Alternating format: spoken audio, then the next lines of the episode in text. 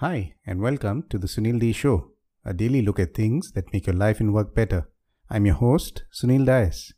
In life or in work, you could have 5 employees, 100 employees, or one single part time employee. In any case, inducting a new employee is a difficult task. It's a little like an organ transplant. The body, which is the business, may accept it, and the organ, which is the employee, starts doing its job exceptionally well.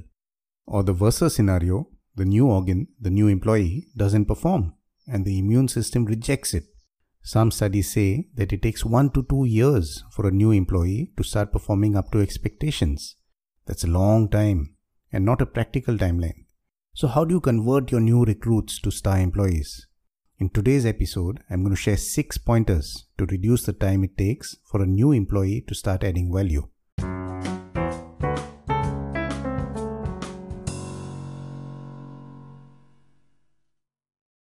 The first step give them tools. This one's obvious, but still worth stating. If a new employee is joining, keep everything ready. That includes workstations, an email ID, visiting cards, and access to the MIS in whatever format it is in. So, if you've just recruited an HR manager, the recruit needs access to the HR management systems, the appraisal system, and employee records. Often, new employees are not trusted with sensitive data. Yet, if they don't have access to data, they won't be able to perform their job, and you'll never be able to trust them with sensitive data. Tip 2 Immerse them in the company culture. Ensure that your core values are properly communicated and your culture is spelled out explicitly to them. What behaviors are encouraged and which ones are not. How work gets done. For instance, sharing how decisions are made is super useful information. Are decisions generally made by consensus? Or the certain powerful people whose sponsorship is required before a decision is taken? All important information for a new employee.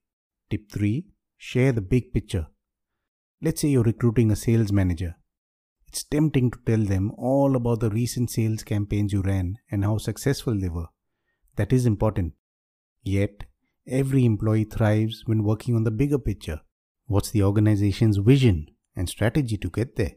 And how does their role fit into the big picture. So spend time taking them through your grand vision and the path your organization has chosen to get there. Besides more ownership, a collateral advantage is that you get to stress test your strategy on a person without any preconceived notions. Tip 4 Introduce them to the team. We form impressions of people very quickly. Your new employee is going to get judged quickly. The first two to three months are critical Ensure that the new employee is interacting with everyone else. And if they're not, make sure that you intervene and push them towards a strong working relationship. It might feel like social engineering, but it's the best thing you can do for the employees and your business. Tip 5 Tell them what to do and how to do it. You need to have clear roles and responsibilities for each employee. That's especially important for new employees. A page or two of their key responsibilities will help them better understand their role and your expectations from them. Equally important is the how to do it. It's usual to think that the hard work is done once we've recruited someone and then follow Steve Jobs' advice. It doesn't make sense to hire smart people and then tell them what to do. We hire smart people so that they can tell us what to do. Granted, there's some truth in that Steve Jobs quote. Yet, to expect a new employee to jump into the deep end and meet performance expectations immediately is wishful thinking. You need to help them understand how they can meet their goals. What worked in the previous organization might not work in yours, or you might have your own way of doing things.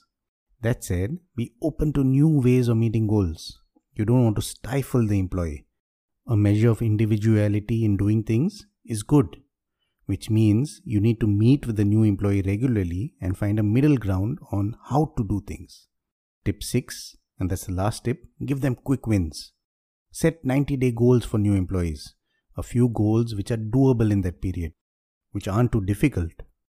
Ideally, include tasks which involve interaction with other employees.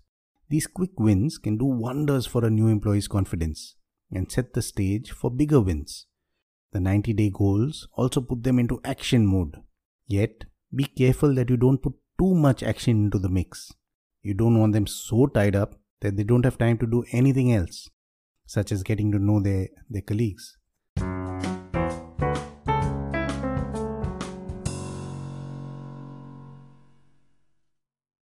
Some closing thoughts. Be thoughtful and deliberate for the first few months with new employees and set a target of 90 days for the new employee to be fully familiar with your strategies, structures, systems, skills, and culture. A hiring process takes at least a month to complete. Make a new employee's induction last longer than that. Only then will you be able to move the break even point. That's the point at which a new employee starts creating value. You'll be able to move that to an aspirational 90 days. Thanks for joining me on the Sunil Dias Show. Hope you've enjoyed today's episode. If you've liked what you've listened to, please subscribe and share the word. This podcast is made possible by listeners like you. Thank you for your support. See you next time with another episode of The Sunil Dias Show. Bye for now.